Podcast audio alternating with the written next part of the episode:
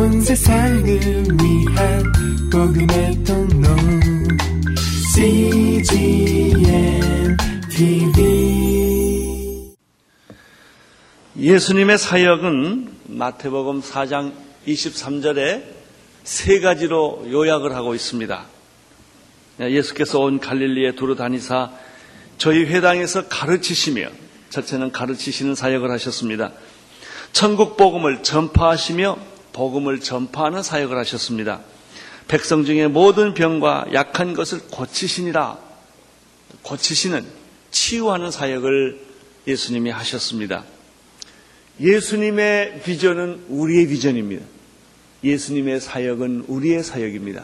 우리가 어떤 직업을 갖든지 간에, 어떤 상황이 있든지 간에 우리의 마음속에 간직해야 할 세 가지 사역은 가르치는 사역, 복음을 전파하는 사역, 모든 병과 약한 것을 고치고 귀신을 쫓아내는, 인간을 자유롭게 해주는 그런 사역이 될 것입니다. 특별히 사복음서에 보면은 5분의 1, 약 한 20%가 병 고치는 기사입니다. 그러고 보면 예수님이 얼마나 많은 병을 고치시고, 약자를 돌보시고, 소외된 사람 편에 서주시고, 그리고 예수님께서는 정말 귀신을 쫓아주시는 인간의 그 본능적인 일차적인 필요를 예수님은 외면하지 않으셨습니다. 예수님은 단순히 영적이고 정신적인 문제만 해결해 주신 것이 아니라, 배고프면 먹을 것을 주시고, 헐벗으면 입을 것을 주시고, 병들면 고쳐주시는 그분이 바로 예수님이십니다. 우리가 하나님의 사랑이라는 말을 쓸 때는 자기 아들을 아끼지 아니하시고 우리 죄인들을 위해서 십자가 내어주신 하나님의 그 크시고 넓고 깊고 오묘한 사랑을 깨닫게 해줍니다. 그렇지만 주님의 사랑이라는 단어를 쓸 때는 그렇게 하나님의 위대하고 어마어마한 사랑보다는 상처받고 병들고 귀신 들린 자에게 긍휼과 치유와 따뜻한 애정을 보여주시는 그런 사랑을 의미합니다. 주님의 사랑. 그러면 예수님의 사랑은 관념적이지 않습니다. 아주 구체적입니다. 배고프면 먹을 걸 주십니다. 목마르면 물을 주십니다. 외로우면 주님은 숯불을 켜놓고 따뜻하게 만들어주시는 분이 주님이십니다. 이것은 아주 구체적입니다. 우리들이 신앙생활할 때 관념적으로 신앙생활하기가 쉽고, 우리가 사랑할 때도 관념적으로 사랑하기가 참 쉽습니다. 사랑이란 뭘까요? 그냥 따뜻하게 애정을 가지고 돌봐주고 긍휼한 마음을 가지고 접근하고 만져주고 위로하고 격려하는 것이 아니겠습니까? 예수님께서는 요한복음에서 물로 포도주를 만드는 첫 번째 기적을 보여주셨습니다. 이어서 왕의 신하의 아들이 죽게 되었을 때 말씀으로 그 아들의 병을 두 번째 고쳐주셨습니다. 오늘은 세 번째입니다. 38년 된 희망 없는 한 병자, 이름 없는 한 병자. 그 병자를 하나님이, 예수님이 고쳐주신 기록입니다. 어떻게 예수님이 이런 병자를 고칠 수가 있을까요? 간단합니다. 그분이 하나님이시기 때문에 그렇습니다. 병을 고치는 원리는 생명입니다. 생명은 죽음을 이기는 것입니다. 어떤 죽음도, 어떤 절망도 그것을 이겨내는 것은 생명의 힘입니다. 하나님은 생명의 근원이십니다. 예수님은 빛이요 생명이십니다. 그래서 예수님이 손을 펴시고 기도하시고 예수님이 말씀하시면 하나님의 생명이 예수님을 통해서 그 죽은 자에게 전달되기 때문에 죽은 자까지도 살아나시고 나고, 귀신도 나가고 병도 고치는 그런 기적들이 일어나는 것입니다. 예수님은 하나님과 똑같은 영적인 권위를 가지고 계셨습니다.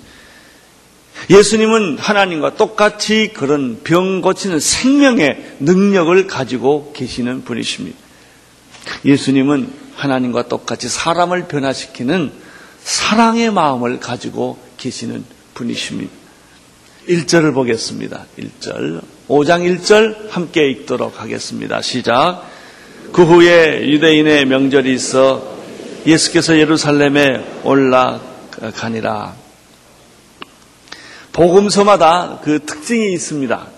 마가복음에는 어떤 표현을 잘 쓰냐면 마태복음에는 그때라는 표현을 아주 잘 쓰십니다. 마가복음을 쭉 읽어보면 곧, 바로, 즉시, 곧 그런 단어가 계속 나오는 걸 발견할 수가 있어요. 누가복음은 때가 되어라는 독특한 용어를 씁니다. 요한복음은 그 후에라는 단어를 아주 잘 쓰는 걸 볼 수 있습니다. 요한복음에 7번 쓰고 있고요. 요한계시록에 9번 똑같은 단어를 쓰고 있는 걸 보면 요한이 아주 즐겨 쓰는 그런 표현인 것 같습니다. 또 1절에 보면은 또 한 가지 특징을 발견할 수가 있습니다. 그것은 예수님께서 늘 갈릴리에서 이렇게 활동을 하셨는데 예루살렘에 가서 활동할 때는 언제나 명절하고 상관이 있다는 것입니다. 명절을 지키기 위하여. 그 명절은 특별히 모든 유대인들이 지키는 아주 큰 명절이 세 가지가 있는데 그것이 유월절, 초림절, 오순절입니다. 아마 이 세 절기 중에 하나가 아니었을까 생각을 합니다. 예수님은 이제 갈릴리 사마리아에서 사역하시고 그 다음에 갈릴리에서 사역하시고 그리고 명절을 지키기 위해서 지금 다시 예루살렘으로 내려오시는 그런 모습을 볼 수가 있습니다. 예수님께서 명절을 지키시기 위해서 예루살렘으로 내려오셨는데 바로 이때 예수님은 예루살렘 성문을 통과하게 되었습니다. 예루살렘 성문에는 여러 문이 있는데 그 중에 양의 문이라고 하는 데를 통과하게 되었습니다. 그 양의 문이라고 하는 곳에는 바로 하나의 연못이 샘이 있는데 베데스다라고 하는 그 샘물이 있는 곳을 지나게 되었습니다. 그 베데스다 못에서 예수님은 아주 놀라운 상황이 벌어지는 것을 발견을 합니다.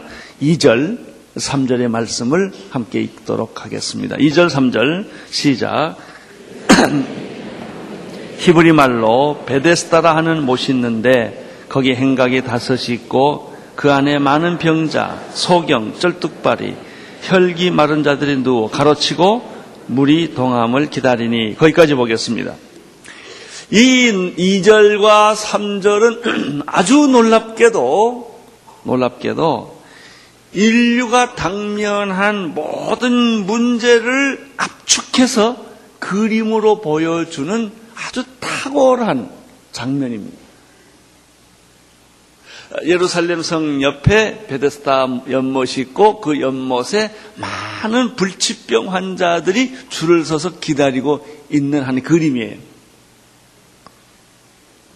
이것은 무엇을 의미할까요? 이것은 이 베데스다 연못의 중심에 있는 이 모든 상황은 구약 종교를 대표하는 그림입니다. 우선 예루살렘 성문에 예수님이 도달하십니다. 예루살렘 성문이라고 하는 것은 무엇일까요? 그것은 예루살렘 성전이 있는 성문이에요. 성문 안에는 성에는 문이 있고요. 들어가는 문이 있고 그 다음에 그 성문 안에는 성전이 있습니다. 거기에는 지성소가 있고 성소가 있습니다. 물론 여인의 뜰, 이방인의 뜰 다 있겠죠. 이것은 이스라엘 사람들의 종교의 핵심이에요. 예배의 중심이에요. 신앙의 센터예요. 예루살렘 성을 빼놓고는 그들은 신앙생활을 상상을 할 수가 없는 것입니다. 그 내용을 좀 더 자세히 살펴보면 아주 재밌습니다. 그 예루살렘 성문에 양의 문이 있다고 양들이 들락날락하는 그 문이 있습니다. 이 양의 문이 아주 굉장히 중요합니다. 문 중에서 여러 문이 있는데 느헤미야가 그 성전이 부서졌을 때 성전을 신축한 얘기를 여러분 설교를 잘 들었습니다. 제일 먼저 3장에 보면은 제일 먼저 수축한 성이 양의 문입니다. 양의 문에서부터 성문 수축이 시작이 됩니다. 그리고 성문 수축이 여러 많은 그 지파들이 나누어서 성문을 계속 수축하고 3장 제일 끝절에 보면은 마지막 돌아오는 게 양의 문이에요. 그러니까 양의 문에서 시작해서 양의 문으로 끝을 내는 것이죠. 이 양의 문이 이렇게 중요한 거예요. 예수님도 이 양의 문이 너무나 중요하기 때문에 요한복음에서 10장에서 여러 번 양의 문에 관한 얘기를 하시는 것입니다. 내가 양의 문이다 이렇게 말씀하세요. 나보다 먼저 오는 사람은 다 도적이다. 이 문 밖으로 이 양의 문으로 안 들어오고 다른 문으로 들어가는 사람들은 다 도적이요 절도다. 이런 말씀을 예수님께서 하신 것을 우리는 볼 수 있습니다. 누구든지 나를 말미암지 않고 들어가면 나로 말미암아 들어가면 양의 문으로 들어가면 구원을 얻고 또 들어가며 나으며 꼴을 먹는다라는 표현을 예수님이 쓰신 걸 보면 이 양의 문이 얼마나 중요한지 구원의 핵심은 이 어린 양들이 들어오는 그 양을 통해서 제사를 드리는 그 문이 아주 중요하다는 것입니다. 예수님께서 말씀하시기를 진짜 양은 나다. 세상 죄를 지고 가는 하나님의 어린 양이로다 라고 말씀한 것과 여기서 연관되어 있는 것을 발견하게 됩니다. 그 양의 문 옆에 베데스다라고 하는 히브리 말로 그런 국률과 자비 또는 솟구친다는 뜻을 가진 그런 연못이 하나 샘물이 있는데 사람들은 그 물을 아주 애용을 했습니다. 근데 그 물에는 하나의 전설이 있습니다. 그것은 아마 현대 과학적으로 생각하면 간헐천 같은 걸 겁니다. 물이 갑자기 한 번씩 폭 솟아나는데 아마 그것을 그 사람들은 천사가 내려오면 물이 솟구친다고 생각을 한 것이죠. 이 천사가 내려올 때 문이 솟구치고 물이 솟구칠 때 바로 그때를 이용해가지고 솟구치자마자 그 물에 제일 먼저 뛰어들어간 사람은 병이 낫는다는 일종의 소문입니다. 일종의 전설이에요. 왜냐하면 그렇게 들어가서 병 고쳤다는 얘기는 한 번도 없거든요. 사람들은 그걸 믿는 거예요. 그래서 특별히 불치병에 걸린 사람들, 사실 암에 걸렸다든지요. 약으로 고칠 수 없는 사람들의 심정은 참 기막힌 거예요. 그거 매일 아프지요. 약은 없지요. 죽어가죠. 그 가족이나 본인이 아주 힘든 거예요. 그 사람들은 지푸라기도 잡는 거예요. 좋은 약이라면 다 쓰는 거예요. 그건 이론이 없어요. 생명이 문제이기 때문에. 여기도 그런 사람들이 다 몰려 있는 거예요. 가족이라도 있든지 누가 돕는 사람이 있는 사람은 괜찮지만 그것도 없는 사람은 아주 한참 또 밀리는 거죠. 거기서도. 바로 그런 연못이 있다는 겁니다. 근데 또 재밌는 표현이 거기 행각 5개가 있다고 그랬어요. 이것도 구약 종교를 표현해주는 아주 좋은 것이죠. 예수님의 경우는 내가 너에게 영원히 목마르지 않는 샘물을 주겠다고 그러지 않았습니까? 이 베데스다는 구약의 물이에요. 사람들이 떠먹는 우물 같은 거고 예수님은 그 물에서 수가성의 여인에게 그 다른 우물이지만 생수를 주겠다고 말하지 않습니까? 이게 다 연관이 되는 거예요. 행각이 5이 있는데 그것은 모세 오경을 표현할 수도 있어요. 어떤 사람이 말하는 것처럼. 구약 종교를 표현할 수도 있고 또 5이라는 숫자는 이 히브리 숫자에 자비, 국률이라는 뜻을 가지고 있거든요. 그래서 요셉이 말이죠. 12 자기 형제들 중에서 특별히 베냐민을 사랑하는데 베냐민한테 음식을 줄 때는 5배를 더 줘요. 그리고 굶주린 많은 사람들한테 예수님이 먹을 걸 줄 때는요. 보리떡 몇 개입니까? 5개예요. 이런 사랑과 국률을 표현해주는 의미가 상징적 의미가 있습니다. 여기 보면 행각 5이 있는데 이것은 구약의 종교의 상징적 하나의 표현이라고 말할 수가 있습니다. 여기 재미있는 것은 그 베데스다 목가에 많은 병자들이 있는데 성경은 조금 더 자세하게 그 병자를 기록하고 있다고 하는 점이죠. 첫째 소경이 있어 눈먼 소경들. 그리고 걷지 못하는 분들이 거기 있었습니다. 아마 다리를 다쳤거나 태어날 때부터 다리가 잘못되었을 것입니다. 그 다음에 핏기 없는 혈기 마른 자들이 거기에 있었습니다. 이분들만 있었겠습니까? 굉장히 다른 종류의 불치병 환자들이 있었겠지요. 자, 생각을 해보십시오. 여기에 모여있는 사람들이 이렇게 모여있으니까 냄새가 나겠죠. 좀 더럽겠죠. 그리고 티각티각 싸우겠죠. 그나마 힘이 없는 사람은 밀리겠죠. 왜 이들이 이렇게 모였을까요? 4절에 나타난 하나의 전설 때문에 그래요. 4절을 보십시오. 시작. 이는 천사가 가끔 못에 내려와 물에 동하게 하는데 동한 후에 먼저 들어가는 어떤 병에 걸렸든지 낫게 되밀어라. 이런 얘기가 있다는 겁니다. 그러니까 사람들은 간단한 희망을 붙들고 거기에 있는 거예요. 이것은 마치 뭐하고 똑같으냐면 복권을 잡아가지고 기다린 사람하고 똑같아. 여기 계신 분은 복권을 한 번, 두 번씩 다 사봤을 거예요. 그래가지고 지갑에 꼭 넣어놓고 그거 가지고 또 기도하는 사람도 있어요. 안수도 하는 사람이 있고. 이거 해달라 이거예요. 그러나 물론 가끔 되는 사람도 있긴 하지만 그게 다 속는 겁니다. 왜? 희망이 없으니까 그거라도 한번 걸어보고 행제해보자 이거예요. 이것이 사람들이 가지고 있는 환상이라고 하는 거예요. 잘못된 환상, 잘못된 꿈, 허황된 꿈이라도 붙들고 기대하고 일말의 희망을 가지고 사람들은 살아가는 거예요. 그것을 여기서 보여주고 있는 것이죠. 진짜 천사가 내려왔는지, 물이 동했는지, 사람이 들어갔는지, 아마 비바람만 쳐도 물이 동하는 것 같으면 다 빠져 들어갔을 거예요, 거기에. 막 그런 현상이. 이게 우리가 살고 있는 이 현실에 돈만 조금 보이면 우상하고 몰려들어요. 돈 벌린다고 그러면 별짓을 다 합니다. 사람을 5명씩 죽이는 건 문제가 안 됩니다. 이게 세상이에요. 이리 몰렸다 저리 몰렸다 이렇대더라 저렇대더라 온 희망을 거기다 다 걸고 사는 거나 비슷한 모습이 여기 2절, 3절, 4절 사이에 다 기록되어 있어요. 그리고 그것은 구약의 종교를 보여주는 거예요. 율법을 행하면 구원받을 것이다. 행위로 구원을 받을 것이다. 제사를 통해 예배로 구원을 받을 것이다.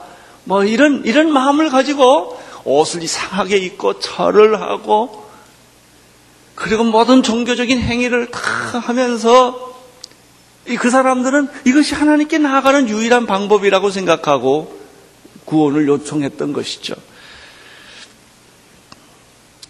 그런데 말이죠. 재미있는 게 있어요. 이런 허황 꿈에도 또 밀리는 사람이 있다는 겁니다.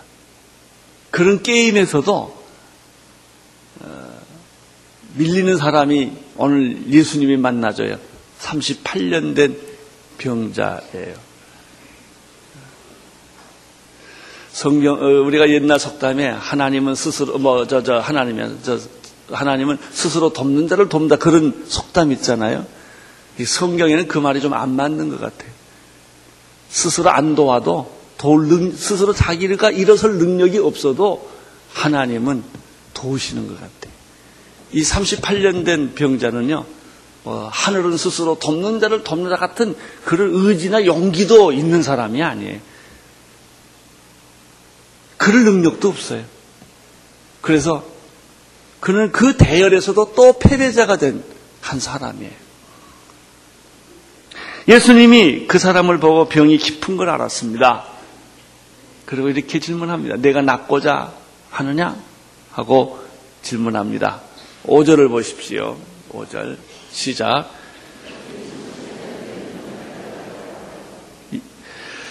그 다음에 계속 읽으십시오.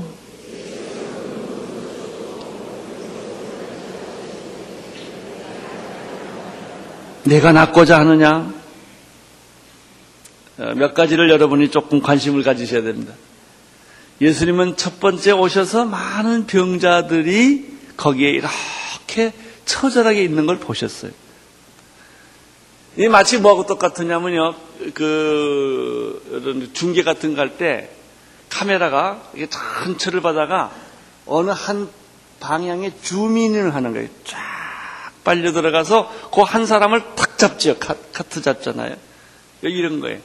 뭐 절름발이, 소경, 혈기 마른 자 한 사람이 있는데 예수님의 눈이 줌인이 되는 거예요. 쫙 해서 38년 된 아주 희망이 없는, 자기 스스로 일어나지도 못하는, 그리고 현실에 늘 불평이 있고 원망이 있고, 내가 이거 못 들어가는 이유는 날 도와줄 사람이 없어서 그렇습니다. 이렇게 그 원인을 그렇게 찾고 있는 그 한 사람에게 예수님의 앵글이 딱 맞는 거예요. 이게 기가 막힌 겁니다. 여러분, 예수님은 여러분 한 사람의 얼굴에 앵글을 맞추고 계세요. 많은 사람을 보시는 것 같지만 여러분만 보시고 계신다는 사실을 믿으시기를 바랍니다. 예수님은 나를 보고 계세요. 그럼 나는 가치가 있느냐? 아니에요. 내가 뭘 했느냐? 아니에요. 믿음이 있느냐? 그것도 아니에요. 이 38년 된 병자가 예수님을 알아봤느냐? 그것도 아니에요. 예수님도 알아본 것도 아니고, 믿음 있는 것도 아니고, 이 사람이 스스로 무슨 의지가 있는 것도 아니고, 운명에 맡기고 사는 이 한 사람에게 예수님은 그의 눈을, 초점을 그쪽으로 모으고 계세요. 그래서 예수님이, 내가 가끔 생각하면, 고쳐주시려면 거기 사람 다 고쳐주시지, 왜 또 그 사람만 고쳐주실까? 이런 생각도 해요. 여기 우리가 배울 영적 교훈이 있어요. 하나님은 여러분을 보고 계신다는 겁니다. 여러분의 마음을 읽고 계시고, 여러분은, 주님은 불쌍히 여기고 계십니다. 그리고 이렇게 말합니다. 네가 정말 낫기를 원하느냐? 이런 예수님의 말씀에 이 38년 된 병자는 어떻게 대답합니까? 신세타령으로 대답을 합니다. 7절을 보십시오. 시작. 주여, 물이 동할 때 나를 물에 넣어줄 사람이 없어 내가 내려가는 동안에 다른 사람이 먼저 내려가나이다. 참 얼마나 슬프고 애달픈 이야기입니까? 잘못된 희망을 안고, 그것도 신세타령하고 있는 이 이름 모를 38년 된, 주문엔 돈도 없고 신분도 없는, 가치가 없는 쓰레기 같은, 어떻게 보면 세상 사람들이 다 버린, 가족도 버린 한 사람에게 예수님은 관심을 가지신다는 거예요. 여러분, 예수님은 여러분에게 관심이 있으십니다. 예수님은 여러분을 사랑하십니다. 이것이 기독교입니다. 이것이 예수님의 이분입니다.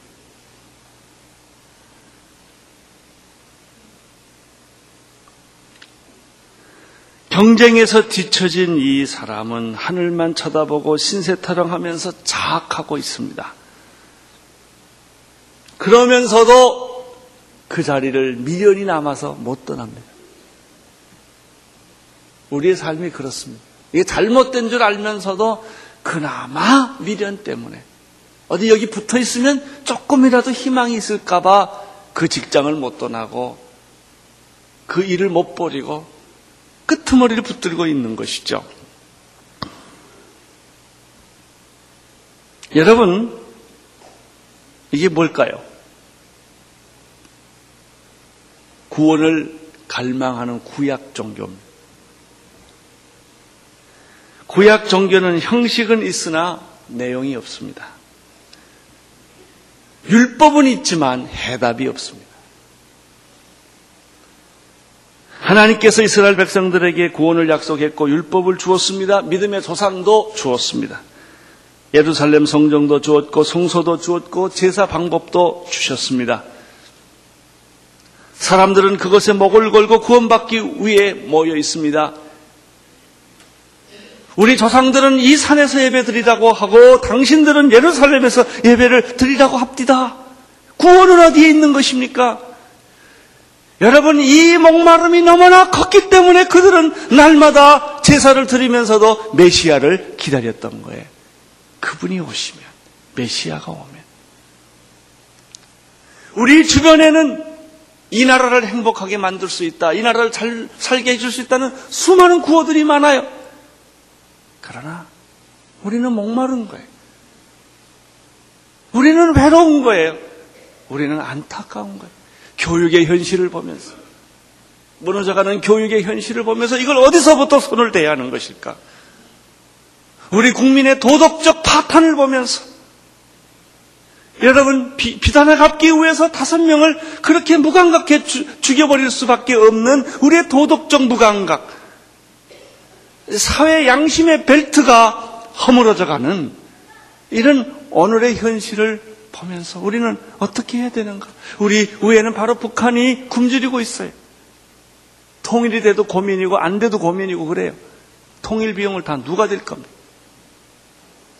안 되면 또 어떻게 할 겁니까? 그것이 우리가 살고 있는 현실이에요. 여러분, 우리의 국내 정세나 국외 정세만 그렇습니까? 우리의 가정 안으로 들어가 보면 또 그런 문제들이 이렇게 있는 거예요. 바로 이것이 우리 구약 종교를 대표하는 모습이 베데스다 연못가래 주변으로 지금 이렇게 전개되고 있는 그 장면에 예수님이 오셔서 밀리고 신세타령하고 있는 희망이 없는 38년 된 이름 모를 한 병자에게 예수님이 나타나셔서 내가 낫고자 하느냐라고 질문을 하시는 것이죠.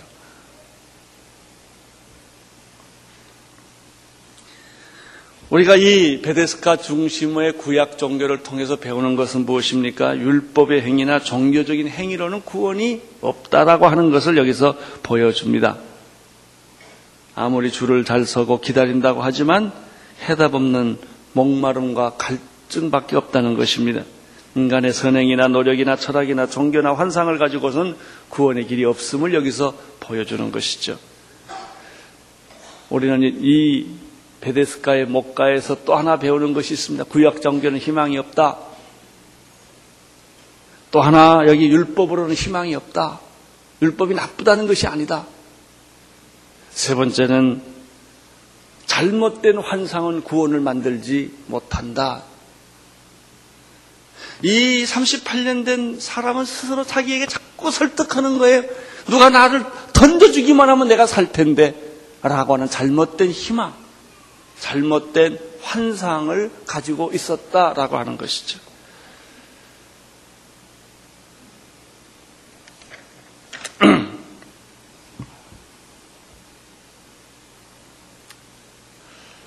자, 예수님이 어떻게 하셨습니까? 이렇게 신세타령하고 있는 이 사람에게 8절, 9절에서 예수님은 이렇게 대답해 줍니다. 8절, 9절 시작.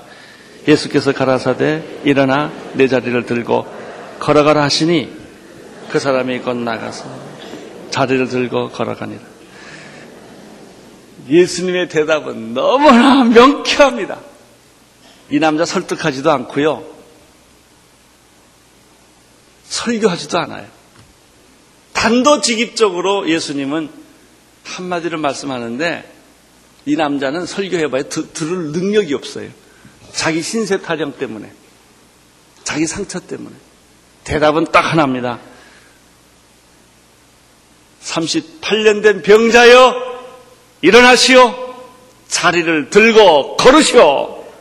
예수님의 대답이에요. 이게 복음입니다. 얼마나 명쾌하고 얼마나 확실하고 얼마나 능력에 찬 말씀입니까? 세 가지 말로 되어 있습니다. 일어나라, 38년 동안 주저앉아 있던 사람에게 주시는 명령이에요. 하나님의 명령은 불가능 가운데 가능하게 하는 명령입니다. 일어나라. 두 번째, 자리를 들고 일어나라 그랬습니다. 이 자리는요, 이 38년 된 절름발이 친구입니다. 그 외에 자기 기호품 있잖아요. 이렇게 파바로티 같은 경우는 수건 하나 들고 다니잖아요. 그 사람 수건 없으면 노래 못 부르잖아요.